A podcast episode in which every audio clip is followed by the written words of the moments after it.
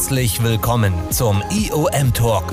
Gespräche zum digitalen Wandel der Arbeit von und mit Björn Nigelmann.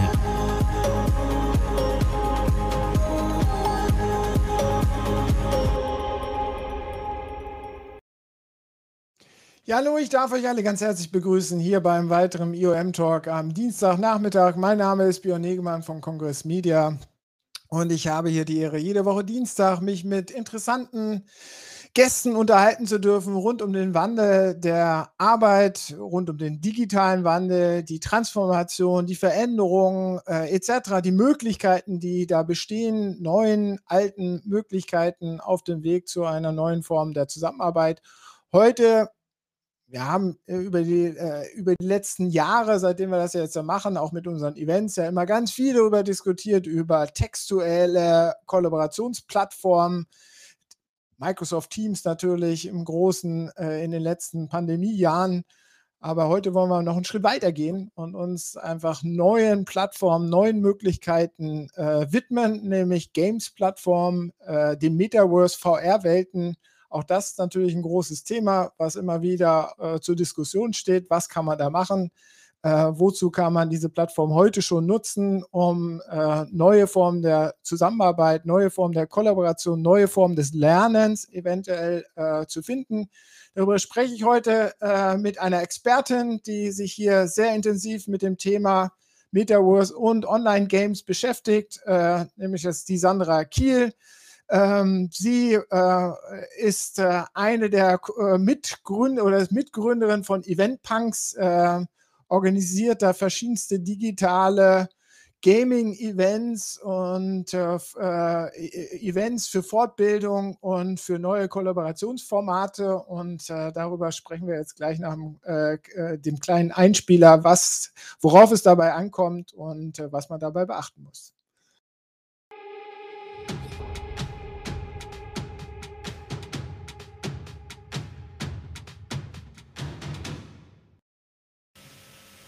So, da sind wir. Und jetzt geht's los. Das gleich geht's los, können wir langsam mal ausblenden. Ne? Also schön, dass du da bist, Sandra. Danke, schön, dass ich da sein darf. Freue mich. Ja, auf jeden Fall. Ich suche immer wieder neue Themen, neue Köpfe, neue Experten, neue Experten, äh, mit denen ich hier reden kann. Und äh, ja, das Thema, bei dem du aufgestellt bist, äh, für das du auch mitstehst, ist natürlich sehr interessant haben wir auch schon in verschiedensten Veranstaltungen angesprochen, nämlich Thema Online-Games äh, und das Metaverse bzw. virtuelle äh, Welten. Äh, da beschäftigt sich sehr, sehr intensiv mit, dein, mit euren Event-Punks mit. Ähm, wie geht's euch? Was macht ihr so? Boah, was machen wir so? Was machen wir nicht? Ähm, also wir revolutionieren definitiv erstmal äh, Lernerfahrungen. Ja? Ähm, weil wir wissen, wir wissen alle, wie langweilig manchmal Lernen sein kann. Ja, dann quält man sich vor allen Dingen bei solchen, bei solchen wirklich äh, schweren, komplexen Themen, quält man sich doch irgendwie so durch und versucht dann irgendwie da durchzukommen, nur um es gemacht zu haben.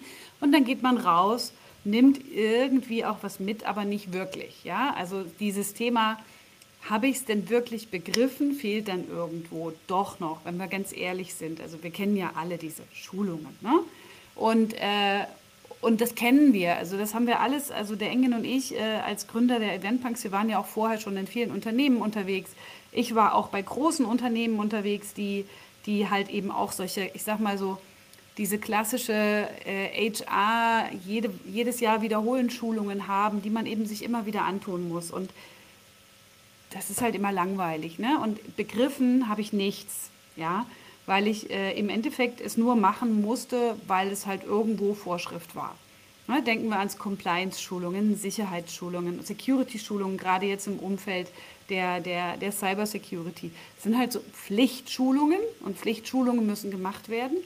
Aber habe ich. Ja, aber trotzdem ein bisschen weh. Ne? Da gibt es ja bestimmt auch Seminarleiter draußen, die das super toll machen, wo auch was hängen bleibt. ja, auf alle Fälle, das tut jetzt weh. Aber, aber, aber ganz ehrlich, die meisten sind nicht cool. Ja. ja? Ich, ich rede nicht von denen, die es cool machen, sondern ich rede von diesen Self-Learning-Dingern, wo du dich da irgendwie durchhangelst, ja, und am Ende musst du dann noch irgendwelche Fragen beantworten. Und dann hast du es geschafft. Und dann denkst du so, oh Gott, wieder ein Jahr weg. Ne? Und nächstes Jahr muss ich es wieder machen. Und das Jahr geht immer verdammt schnell rum, ne? bis man dann wieder dran ist. Was ich aber nicht begriffen habe, was sind die Konsequenzen, wenn ich dann doch die Security-Richtlinien nicht befolge? Oder was sind die Konsequenzen, wenn ich dann doch die Compliance-Richtlinien nicht befolge? Ne? Was sind die Konsequenzen für mein Unternehmen, für die Menschen, für mein Team, für mich selbst? Das habe ich nicht begriffen, weil ich ja im Endeffekt es nur versucht habe, hinter mich zu bringen. Ne? Und wenn man da halt versucht, einen anderen Weg zu gehen, also mehr in Richtung, ich sag mal, Change und Adoption, wir reden ja ständig davon, ne? Wie wichtig es das Begreifen ist, die Awareness ist, äh, wenn man diesen Weg eben spielerisch wählt und dann eben auch Spiele dazu entwickelt, die, diese, die dieses Begreifen auslösen. Für mich ist immer so das typische Beispiel, wenn ich mich in einem Spiel ähm, einer, einer geschlossenen Tür nähere und ich brauche einen Code, um reinzukommen und optimalerweise brauche ich noch einen zweiten Code, um reinzukommen, aber es geht ja auch mit einem Code und ich aber dann zu faul bin, den zweiten noch zu suchen und nur mit einem reingehe und dann auf einmal hinter mir der Hacker steht und mir mit einer Axt die Rübe wegsemmelt, ne? Das tut weh. Das tut wirklich weh, ja? Wenn da, wenn da auf einmal auf deinem Bildschirm steht, und jetzt bist du gestorben. Ja, das tut weh und das wirst du nie wieder vergessen. Ja, und das ist eben dieses, ich habe es begriffen. Und jedes Mal, wenn ich dann vor meiner Multifaktor-Authentifizierung stehe, werde ich über meine Schulter gucken und denken, oh verdammt nochmal, jetzt kommt der Hacker, wenn ich jetzt nicht den zweiten Code dazu suche. Ne? Das heißt, äh, es ist, ich habe es begriffen. Ich weiß jetzt, okay, da könnte wirklich was passieren, wenn ich das eben nicht tue. Und diese Lernerfahrung hast du eben nicht, wenn du einfach nur diese Fragen durchgehst, irgendwie versuchst, sie richtig zu beantworten und dann irgendwann am Ende deinen Test machst und für ein Jahr durch bist. Mhm. Oder? Ja, grundsätzlich ja. Also dieses natürlich dieses Engagement, äh, jemand reinzuziehen, äh, wissen wir ja im Endeffekt, dass wir das mit Gamification ansetzen, jeglicher Art einfach äh, viel mehr Aufmerksamkeit kriegen, ja. viel mehr die Leute halt reinziehen. Und da setzen natürlich die Games an. Wir haben hier einen kritischen äh, äh, Kommentar reinbekommen von Thorsten Fell, der sich ja auch äh, sehr gut auskennt mit VR-Welten etc.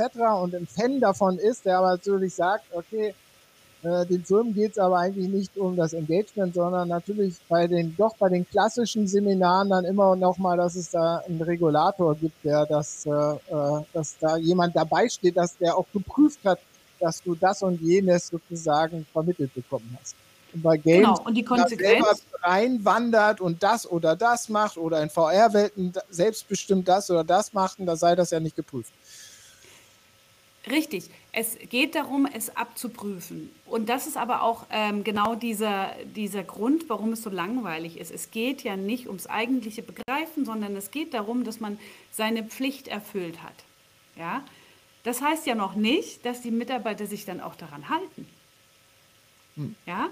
Es heißt nur, wir haben unsere Pflicht erfüllt. Und so ein Cybersecurity-Vorfall, weil irgendjemand eben nur seine Pflicht erfüllt hat, der kann verdammt teuer werden.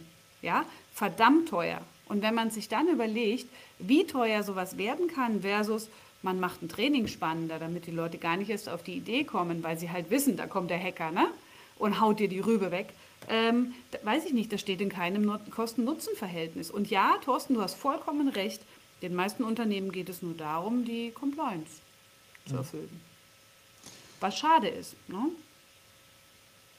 Lernen soll begeistern, ist ja eigentlich dabei der Ansatz. Äh, und dass wir eigentlich noch, dass wir lechzen nach mehr Lernen und noch mehr was haben wollen. Und das ist ja das, was ihr alle, auch der Thorsten äh, mit seinen ja. Ansätzen in VR immer wieder predigt, äh, warum wir neue ja. Wege gehen müssen. Ähm, was ist denn da heute schon möglich? Also du sagst im Endeffekt Online-Games und VR-Welten. Ähm, genau. Wir haben ja hier schon beides diskutiert. Äh, wo sind die, äh, wo sind die Ansatzpunkte? Was müssen wir mitbringen? Was müssen wir, äh, was, auf was können wir aufbauen und wie viel müssen wir an Entwicklung da reinstecken, dass es überhaupt funktioniert? Ähm, ich fange mal mit VR an. Ich glaube, VR ist so, ähm, so die, das potenziell, ähm, äh, ich sag mal, erwachsenere Medium als das, die Spielemedien. Ne? weil man eben äh, zum einen VR äh, in großen Unternehmen ja tatsächlich schon einsetzt. Ähm, was man in VR machen kann, ähm, nicht in allen Plattformen, aber sicherlich in den einen oder anderen, gerade da, wo du viel Freiheiten hast, auch was die Entwicklung angeht, also wo du eigene Welten erstellen kannst, wo du mehr oder weniger ähm, die Möglichkeit hast, diese Welten auch zu verändern, mit geschlossenen Türen und offenen Türen und Codes zu versehen. Da, wo du quasi in einer VR-Welt so eine Art Escape-Game reinbauen kannst, da kannst du eben auch sehr, sehr gut spielerische Ansätze reinbringen, wie man sie eben in diesem, ich, ich sag mal, Game-Denken so reinbringt. Ja? Ähm, das haben wir tatsächlich auch schon gemacht. Ähm, es ist sehr, sehr aufwendig, sage ich mal so. Ne? Also es ist sehr aufwendig, weil es ja im Endeffekt für jede ähm, für, für jeden Use Case, den du hast, brauchst du zum einen mal das Grundkonzept dessen, was vermittelt werden soll. Und dann musst du das in einer VR-Welt umsetzen. Im schlimmsten Fall musst du halt in Unity gehen, du musst in Blender gehen, du musst die verschiedenen Entwicklungstools benutzen, um dann entsprechend so eine äh, ja, konfigurierten, so einen konfigurierten Escape Room zu haben. Das kann man vordenken und kann dann überlegen, ähm, wie man die quasi wiederverwendbar machen kann, sodass man eben nur noch den Content in so ein Game reinbaut und den Content dann eben wechselt reinbaut. Und man muss überlegen, die Hürde in VR einzusteigen ist halt immer auch nochmal da, weil nicht jeder eine VR-Brille hat. Und da wird mir Thorsten jetzt recht geben, in 2D in VR einzusteigen ist ja cool, aber in 3D ist halt einfach geil. Ja? Und wenn ich in eine Welt einsteige, wie auch äh, äh als BSVA oder Raum oder andere, dann bin ich ja in diesem Raum drinne. Ich bewege mich ja quasi, ich gucke um mich. Ne? Und das mache ich nicht, wenn ich quasi als 2D-Variante reinschaue. Von daher ist das, das äh, Erlebnis erst dann da, wenn du wirklich eine VR-Brille aufsetzt. Und da ist eben auch die Hürde, meiner Erfahrung nach. Ne? Also, es ist also halt wir haben die, Zugangs, die Zugangsbarriere sozusagen der genau. Infrastruktur, die noch nicht äh, gleichmäßig genau. verteilt ist an dieser äh, Zurzeit. Äh, ja. Die müssen wir erstmal finden, aber dann natürlich auch noch, dass wir in diesen, auf diesen Plattformen sozusagen äh, wiederum Applikationen, Raumapplikationen mhm. nutzen müssen, wo wir dann wiederum sowas reinbauen müssen, Genau. Es gibt jetzt kein Standard-Exit-Game-Spiel, was wir nur noch konfigurieren müssen mit unseren Inhalten. Ist mir nicht bekannt. Ja, ähm, wäre vielleicht auch aktuell, das wird es geben, garantiert. Also irgendwann kommt es, ja. Ähm, das wird es geben, dass es so Standardanbieter gibt für VR-Games mit VR-Brille in den verschiedenen Plattformen. Ich weiß nicht, ob äh, Engage das vielleicht schon macht, weiß ich nicht. Ne? Äh, in Altspace muss man es selber entwickeln. Äh, Thorsten, ich weiß nicht, wie es bei Raum aussieht. Du bist ja viel in Raum unterwegs. Ähm, das, das ist, glaube ich, auch noch so ein bisschen in den Kinderschuhen und vor allen Dingen dadurch, dass eben diese Barriere mit der Brille da ist, ist es eben auch noch nicht so dieser Status quo. Ne? Mhm. Muss man mal ehrlich sein. Und ähm, vielleicht ist auch das der Grund, warum wir dann irgendwann eben mit diesem Kinder- Metaverse-Computerspielen angefangen haben. Minecraft, Roblox, ja. Roblox nicht so sehr, aber Minecraft vor allen Dingen, weil die Barriere viel geringer ist, weil 50 Prozent der Erwachsenen Kinder haben, die Minecraft spielen, ja. Und weil damit ähm, ja quasi die Kopfbarriere erstmal weg ist. So von wegen, wenn meine Kinder das spielen können, dann kriege ich das auch hin. Ja, das ist so dieser erste Reflex, ne? Ähm, das ist ja schon da. Das ist ja Aber ist es dann nicht auch kindisch? Überhaupt nicht. Die meisten sind eigentlich, also immer dann, wenn es halt losgeht mit, wir machen Minecraft, kommen die meisten Erwachsenen so in diese Situation und sagen, oh, jetzt kann ich endlich mal, also dieses, jetzt kann ich endlich mal das machen, was meine Kinder auch machen. Ja, es ist eher die Neugier auf, äh, was machen die da eigentlich? Jetzt begreife ich mal, was die da machen, jetzt sehe ich das Potenzial und ich kann auch mal spielen. Ja, das, das begegnet uns ganz, ganz häufig. Und äh, warum ist eben so eine, ähm, so eine offene, ich sag mal, so eine Game-in-Game-Plattform so gut geeignet? Ähm, einfach weil du sämtliche Freiheiten hast. Also du kannst in dieser Plattform eben auch Games entwickeln. Auch das ist aufwendig. Aber auch die kann man wiederverwenden und relativ einfach sogar. Das heißt, du hast auch da einen Entwicklungsaufwand für solche Games, aber du kannst sie wiederverwenden, du kannst sie in ähm, Maps umwandeln, du kannst sie quasi zum, zum Abo bereitstellen. Du kannst damit quasi auch Geschäftsmodelle machen, ja, ähm, die, die sich dann eben auch entsprechend skalieren lassen. Du kannst sie eben entwickeln und, und weitergeben. Ne? Ähm, während das bei VR manchmal so ein bisschen schwierig ist, dann eben auch was weiterzugeben. Aber hier ist halt die Möglichkeit, genauso wie in Roblox, man kann eben diese, diese Games, diese Serious Games genauso entwickeln, dass man sie weitergeben kann und dass man Aber eben das, dann das dürfte ja auch nur äh, äh, eine Frage der Zeit sein, bis es sowas halt auch in den VR-Welten gibt, oder nicht? Das ist eine Frage der Zeit, ja. Ja. Und vor allen Dingen, ich setze da tatsächlich eher gar nicht mal so sehr auf VR, weil diese Beschränkung mit der, mit der großen, klobigen Brille, die wird wahrscheinlich noch eine Weile bleiben. Ich denke, da geht eher die, die Richtung äh, in Richtung Mixed Reality, ne? dass du quasi eher äh, in Richtung, du hast eine ganz normale Brille auf und lädst dir dann da die Spiele quasi auf die normale Brille und verbindest quasi die reale Welt mit der, mit der ähm, VR-Welt quasi, indem du eben ähm, die, diese Games vielleicht anders spielst, als wir sie heute spielen, aber eben auch noch mit diesem gamerischen Effekt. Ne? Dem, Aber da geht natürlich Game- das, was du vorhin gesagt hast, okay, äh, bei dem 2D-Zugang äh, in die VR-Welt, ähm, das ist nur äh, mäßig äh, immersiv. Wie immersiv ist denn sozusagen das Minecraft an dieser Stelle? Wie gut, äh, also immersive ist am Endeffekt, man wird reingezogen. Das steckt ja, Ja. dahinter sozusagen. Man wird Ja. in etwas wirklich rein, man, äh, äh, man spürt es, man erlebt es äh, wie real, äh, so, Mhm. wie real dann in Anführungsstrichen. So ist es ja sozusagen, so ist ja auch das Immersive definiert. Und wie immersiv ist denn sozusagen dann das Game? Ähm, ich sag mal so, die Erwartung bei VR ist, dass du in VR bist. Ja, also dass du in einer virtuellen Realität bist. Die Erwartung bei Roblox oder Minecraft ist nicht da. Also du erwartest gar nicht, dass du in einer Welt eintauchst, wo um dich drumherum nichts anderes ist, sondern nur diese Welt. Das heißt, äh, von der einen Seite der Erwartungshaltung her erwartet niemand in Minecraft VR zu machen, auch wenn es geht. Ja? Ähm, von daher ähm, ist die Immersivität in Minecraft äh, liegt, glaube ich, äh, in einem ganz anderen Grund.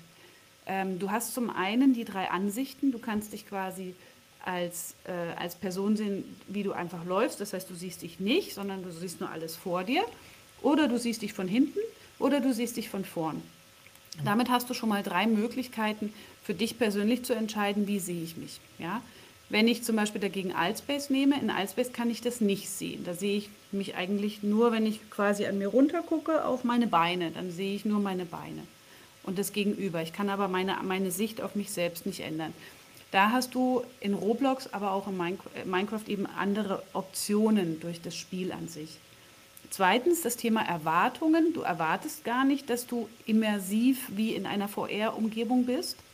Und drittens die Umgebung an sich, ähm, dieses Spielerische. Also du bist ja automatisch, landest du in einer Umgebung und je größer dein Monitor ist, umso mehr nimmt dich diese Umgebung gefangen. Ja, je kleiner, umso weniger. Ähm, aber du landest in dieser Welt und du guckst dich um mit deinem ganzen Kopf und deiner, deinen, deinen ganzen Sinnen und fängst eben an, diese Welt zu erkunden. Und ja, die ist nur 2D, aber sie fühlt sich durch die Blöcke wie 3D an.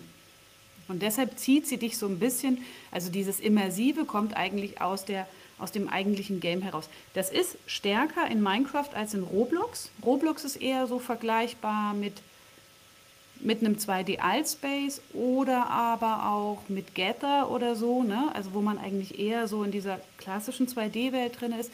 In Minecraft hat man eben dieses Blockdenken, also du hast halt immer irgendwo diese 3D-Konstruktion, die das dann halt doch nochmal so ein bisschen immersiver macht. Ja.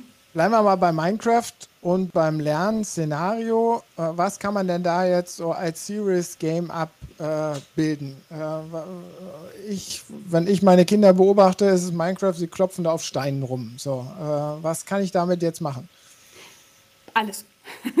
ich sage jetzt mal so, also ich war noch vor einem halben Jahr, war ich vorsichtig und habe immer gesagt, wir untersuchen noch.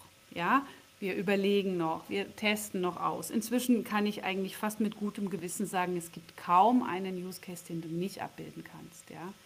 Ähm, wenn du sagst, deine Kinder bauen nur, was bauen sie denn? Das heißt, sie entwickeln ja quasi, ähm, die, sie entwickeln mit eigenen Fähigkeiten, mit eigenen Kräften eine Welt für sich. Also sie bauen was an, sie besorgen sich was zu essen, sie holen sich Erze, sie holen sich Kohle, sie holen sich Holz entwickeln eine eigene, quasi ein eigenes Dorf, kämpfen gegen Monster.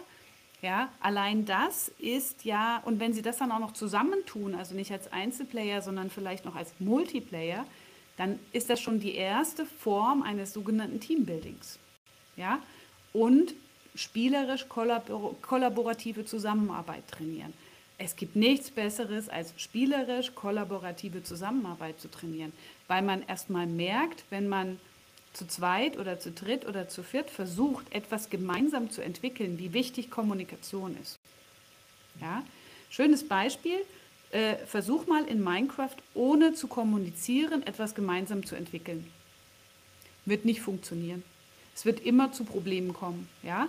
Und das ist schon so dieser erste Use Case oder dieses, dieses erste Paket Use Cases, wenn es um das ganze Thema Soft Skills geht. Du kannst unfassbar gut in Minecraft jegliche Soft Skills trainieren. Ob das nun Konfliktfähigkeit ist, Resilienz, ja. Ähm, Resilienz ist für mich, das hört sich brutal an, aber Resilienz ist für mich, wenn du es abkannst, dass du permanent stirbst und nicht verzweifelst, weil irgendjemand anders stärker ist. Ja? Also du spielst halt irgendwie so ein Spiel und ähm, stirbst ständig. Es klingt jetzt so hart, wie es ist, aber du lernst damit zu, umzugehen und sagst dir, naja, okay, ich sterbe, weil es hat ja einen Grund, warum ich sterbe. Wahrscheinlich mache ich irgendwas nicht richtig, also muss ich es vielleicht anders probieren.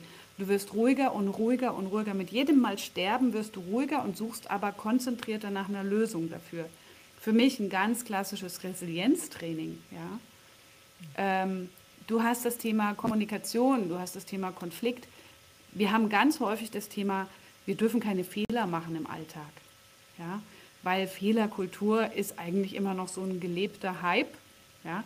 Dort kannst du deine Fehlerkultur tatsächlich mal auf die Probe stellen, weil du machst in Minecraft ständig Fehler sei es im Team oder sei es als Einzelplayer. Du machst ständig Fehler, weil du ja nicht alles wissen kannst. Du eignest dir ja quasi Fähigkeiten an, die du vorher noch nicht kanntest und du versuchst irgendwo zu überlegen, wie kann ich das lösen und dabei machst du Fehler. Ja?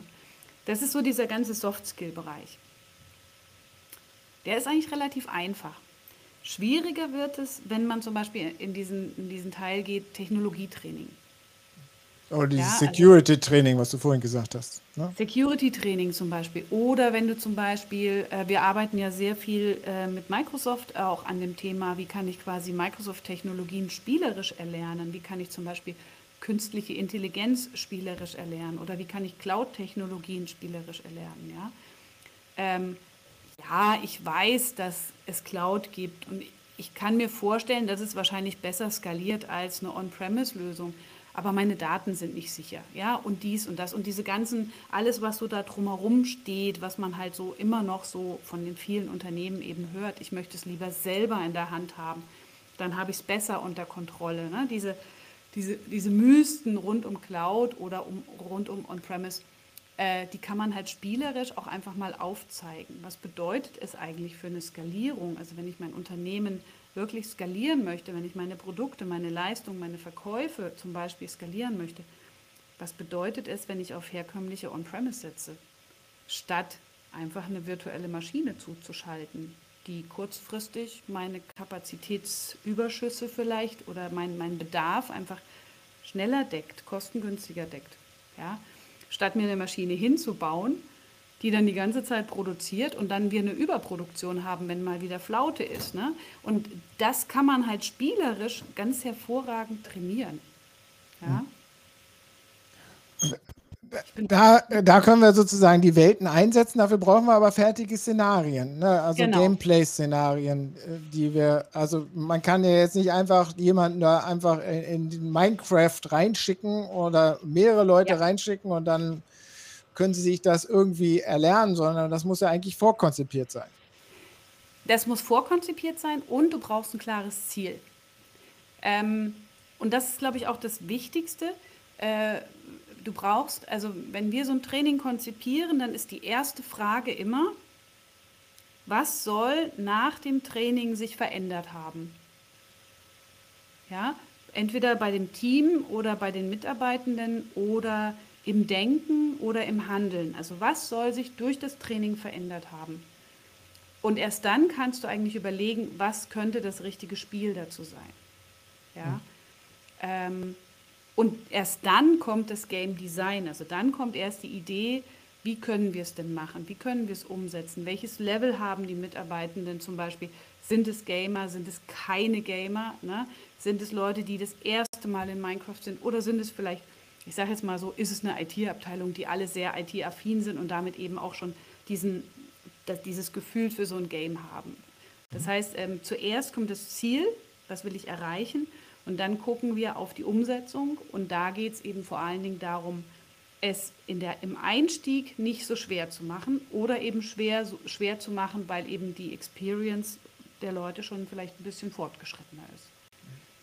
Ja? Äh, das heißt aber, höre ich das richtig raus, dass Minecraft nicht immer sozusagen die Wahl aller äh, Lernszenarien ist? Kommt drauf an. Ne? Also äh, wir, wir machen auch äh, gerade im Education-Bereich ähm, ist es schon so, äh, was möchte der Kunde? Ja. Äh, es kann auch sein, dass eigentlich Minecraft das richtige Werkzeug wäre, aber um überhaupt das Thema Game-Based Learning, Serious Gaming, Game-Denken überhaupt mal attraktiv zu machen, vielleicht eine VR-Umgebung der bessere Zug, das bessere Zugpferd ist, weil es eben ein ganz anderes Level ähm, anspricht in der, in der Hierarchie, im Denken, ja, also weil es eben erwachsener ist vielleicht auch, ne? Also VR ist ganz häufig einfach auch die erwachsenere Methode, ja.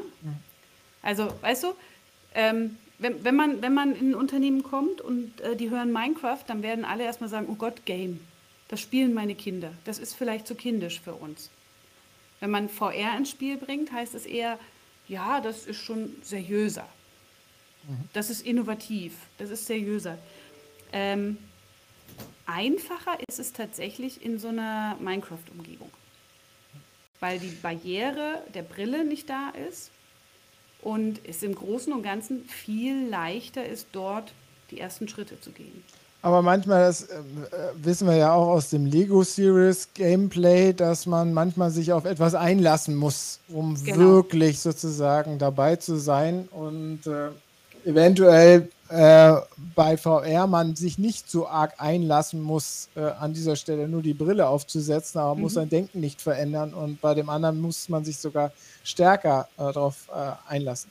Aber du hast jetzt ganz klar gesagt, natürlich irgendwie bisher äh, sind das alles Lernszenarien, die du, äh, wo du sagst, okay, da kann man Online-Games einsetzen. Geht es noch stärker auch um Kollaborationsszenarien oder äh, ist es da der äh, Punkt, wo wir dann natürlich besser aufgehoben, eventuell besser aufgehoben sind in der VR-Welt? Definitiv. Also ähm, was das Thema Kollaboration angeht, ähm, da ist einfach das, ich sag mal, das Zeit-Nutzen-Verhältnis in einer spielerischen Umgebung einfach nicht gegeben. Du kannst ähm, Kollaboration bis zu einem gewissen Umfang üben im Spielerischen, wenn du zum Beispiel ein Team hast, was vielleicht noch nicht zusammengearbeitet hat, was sich vielleicht noch nicht gut kennt, was auch noch nicht gut miteinander kommuniziert, dann kann man das sicherlich ganz gut in so einer spielerischen Umgebung starten.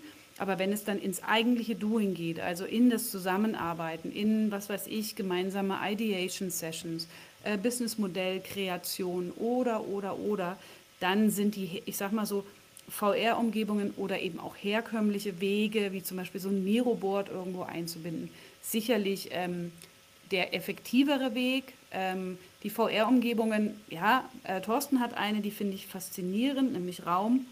Ähm, da kann ich mir dieses kollaborative Zusammenarbeiten sehr, sehr gut vorstellen. Ich war da auch schon zweimal drin. Ich bin immer wieder fasziniert, wie man eben diese diese Kollaboration da drin auch ähm, wirklich leben kann in den Welten. Äh, manche VR-Plattformen bieten das schon. Ähm, Mesh for Teams wird auch in diese Richtung gehen, ne, was, auf das wir alle so sehnsüchtig warten, wo du quasi auch äh, hybrid zusammenarbeiten kannst, also sowohl aus, der, aus dem normalen Teams-Meeting heraus als auch in der VR-Umgebung, je nachdem, wo du dich einfach am wohlsten fühlst. Ähm, da sind gute Ansätze da. Ne?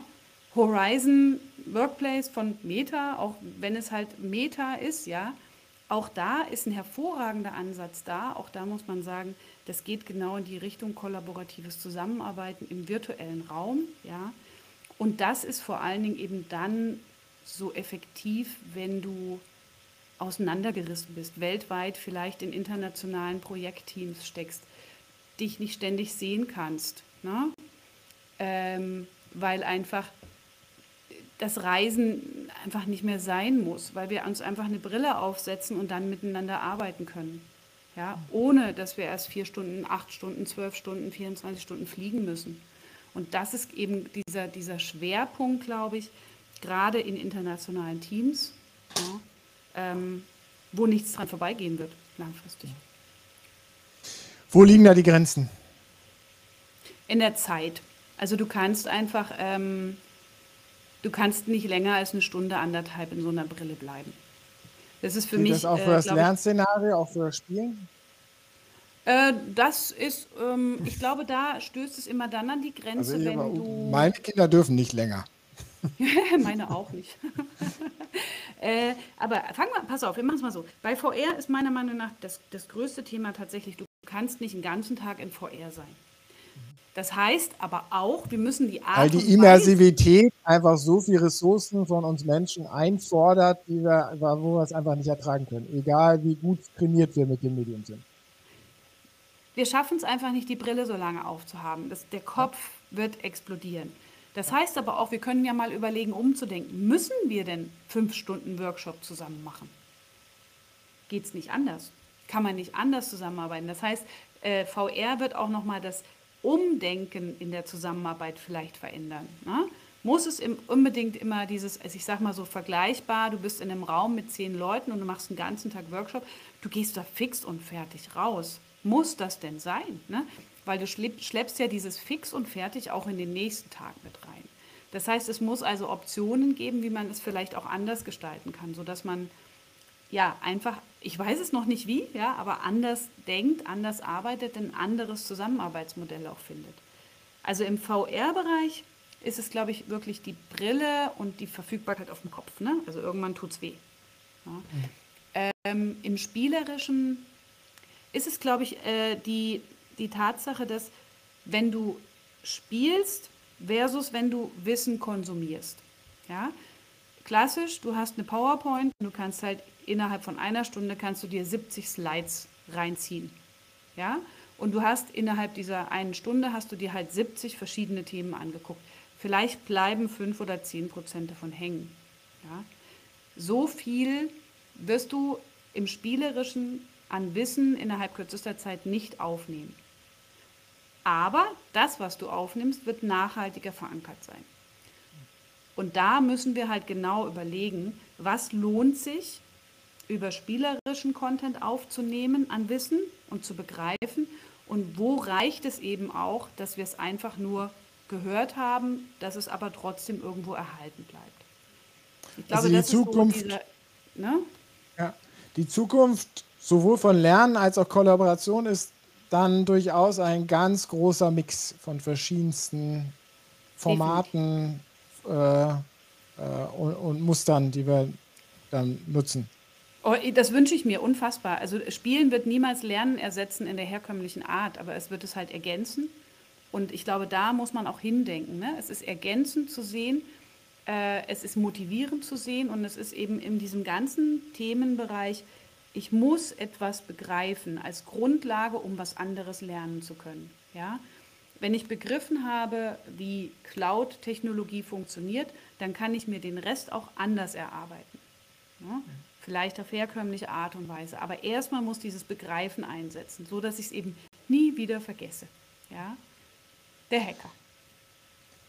Aber wir haben, um jetzt wieder zum Anfang auch so ein bisschen zurückzukommen, die große Barriere ist, äh, einerseits natürlich das, die Verfügbarkeit der, der Zugangstechnologie, also sprich mhm. der Brille. Äh, andererseits aber, und das sehe ich eigentlich noch viel größer, äh, natürlich die richtigen Plattformen, äh, beziehungsweise da gibt es natürlich Plattformen, aber auch die sind natürlich immer Du sprachst vorhin der Raum, äh, von Raum, was der Thorsten äh, auch immer wieder für verschiedenste Workshops nutzt. Aber auch das ist ja erstmal ein leerer VR-Raum. Also mhm. den Raum muss man ja sich auch noch einrichten. Das ist ähnlich wie Minecraft. Genau. Ist auch erstmal leer. Damit kann man ja nichts anfangen. Ähm, da gibt es ja noch, ist ja, das ist ja noch, steckt ja noch ganz viel digitale Handarbeit drin, das zu äh, äh konfektionieren, dass man das nutzen kann, oder nicht? Mhm. Richtig. Ähm, also zum einen ist die Frage, ähm, wird es irgendwann so eine Art Baukasten geben, ja, den man quasi aufruft, ne, so auf seiner, auf seiner ähm, VR-Umgebung und sagt, ich brauche eine Umgebung für Design Thinking und dann macht mhm. man Knopfdruck und dann entsteht diese Umgebung ja. und man kann damit anfangen oder aber man sagt zum Beispiel im Spiel, ich lade mir ein Template für eine Stadtentwicklung, ja, dann ist das Template für die Stadtentwicklung da und man geht eben. Ähnlich, ähnlich wie beim Mural, wo man ja auch verschiedene genau. Templates für verschiedene Workshop-Formate hat. Ganz genau. Und da wird sicherlich, ähm, kann ich mir vorstellen, wird sicherlich der Trend hingehen, dass du eben über so Baukastensysteme ähm, dir genau das runterladen kannst, so im, im Grund, im Grundsatz was man eben braucht, Templates und Bibliotheken, genau. Das gibt es auch in, den, in der Minecraft-Version schon. Auch da kann man sich heute schon solche Bibliotheken runterladen, aber eben eher im Education-Bereich Schule. Ja, äh, Im Education-Bereich Unternehmen gibt es das eben noch nicht und das, das entwickeln wir ja gerade an vielen Stellen. In Altspace gibt es das nicht. In Raum kann ich mir vorstellen, da habt ihr sicherlich schon dran gearbeitet. Ihr seid ja auch ziemlich pfiffig, Thorsten. Ja, ähm, und die braucht es auch, weil ansonsten kriegst du ja diese Hürde nie weg, dass es eben immer wieder neu entwickelt werden muss. Ja, ja. Genauso wie es Mixed Reality Apps geben muss, die man immer wieder verwendet, die dann vielleicht nur noch ein anderes Branding bekommen oder eine, eine leichte Konfiguration bekommen. Ne? Das sind alles so Sachen, die jetzt entwickelt werden müssen und dann eben zukünftig hast du die zur Verfügung und wählst sie nur noch aus. Ja? Und passt sie vielleicht noch an auf deine Farben, auf dein Wohlempfinden, auf deinen speziellen Case, aber es ist halt nicht mehr diese riesen, dieser Riesenaufwand, den wir jetzt haben. Ne? Mhm. Aber der muss halt gegangen werden. Also ohne den. Was ist da deine äh, äh, Zeitperspektive? Der Thorsten hat hier noch mal ein paar Tipps einge von weiteren Plattformen, die da natürlich auch sehr modular äh, aufge Spatial, Arthur Digital oder Glue, die natürlich auch solche Ansätze haben, wo man äh, da schon viel rausziehen kann aus Schubladen und nichts programmieren kann. Das hat er vorhin auch noch mal hier kommentiert. Mhm. Es geht nicht um Programmieren, sondern ich hatte es ja vorhin auch als Konfektionieren oder Konfigurieren äh, genau. gesagt. Ähm, aber trotzdem, was ist deine Perspektive? Wie schnell entwickelt sich das jetzt, äh, dass wir das nutzen können? Oder dass wir da noch mehr Plattformen haben äh, mit Templates, und dass wir zu so einem Grad hinkommen, wie wir ihn jetzt von den 2D-Visual-Kollaborationsplattformen wie Mural oder Mural mhm. sozusagen kennen. Wir nehmen da äh, das Design Thinking Template, passen das noch an auf unsere Anforderungen und dann können wir loslegen.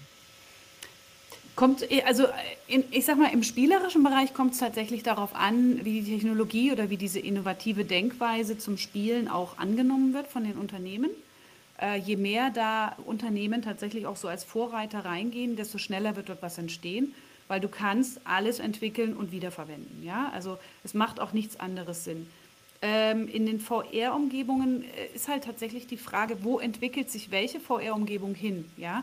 Jede VR-Umgebung, auch die, die Thorsten hier so aufgeführt hat, ja, jeder hat ja so einen gewissen Fokus. Ne? Die einen gehen eher in Richtung Social, die nächsten eher in Zusammenarbeit, die dritten eher in äh, wirklich Interaktion, die vierten wieder eher in Richtung Event-Technologie.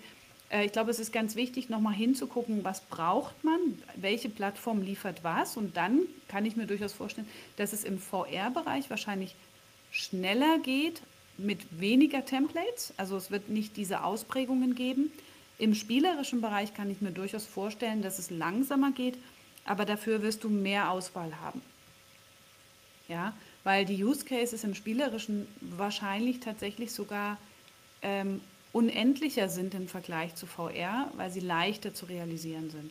Also du musst halt in VR musst du im Endeffekt alles programmieren, du musst überall irgendwas zur Verfügung stellen im Hintergrund, während du äh, in den spielerischen Ansätzen mit Roblox oder Minecraft oder ich sag's jetzt nicht, aber auch Fortnite würde dazu zählen, ja.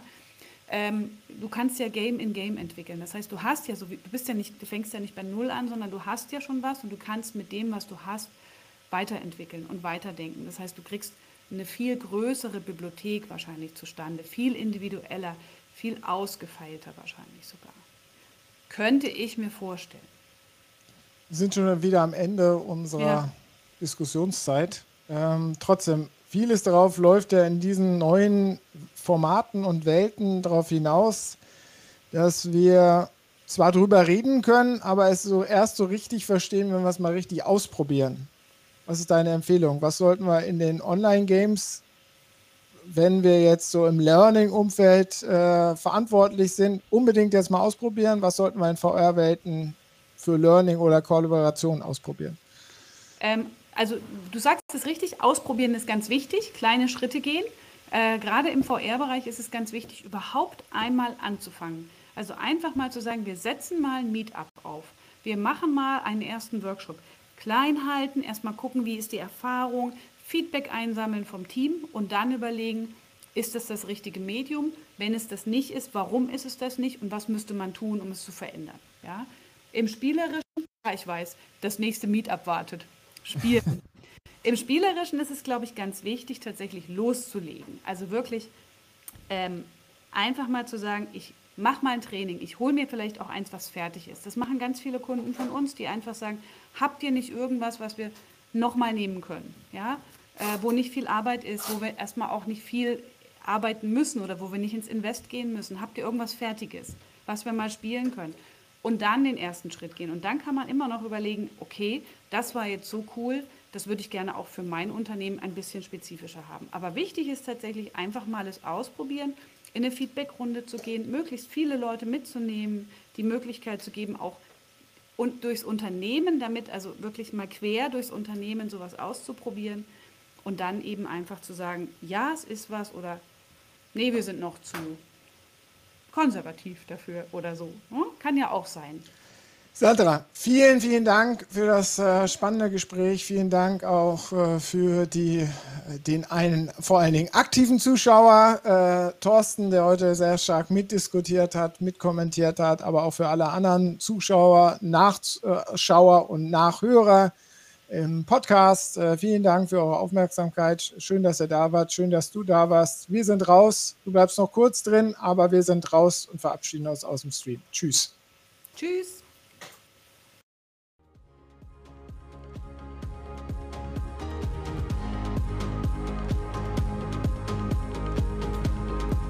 Das war er, der IOM Talk. Gespräche zur digitalen Transformation der Arbeitsorganisation mit Björn Negelmann. Nächste Woche geht's hier weiter. Online aber immer unter www.shift-work.de.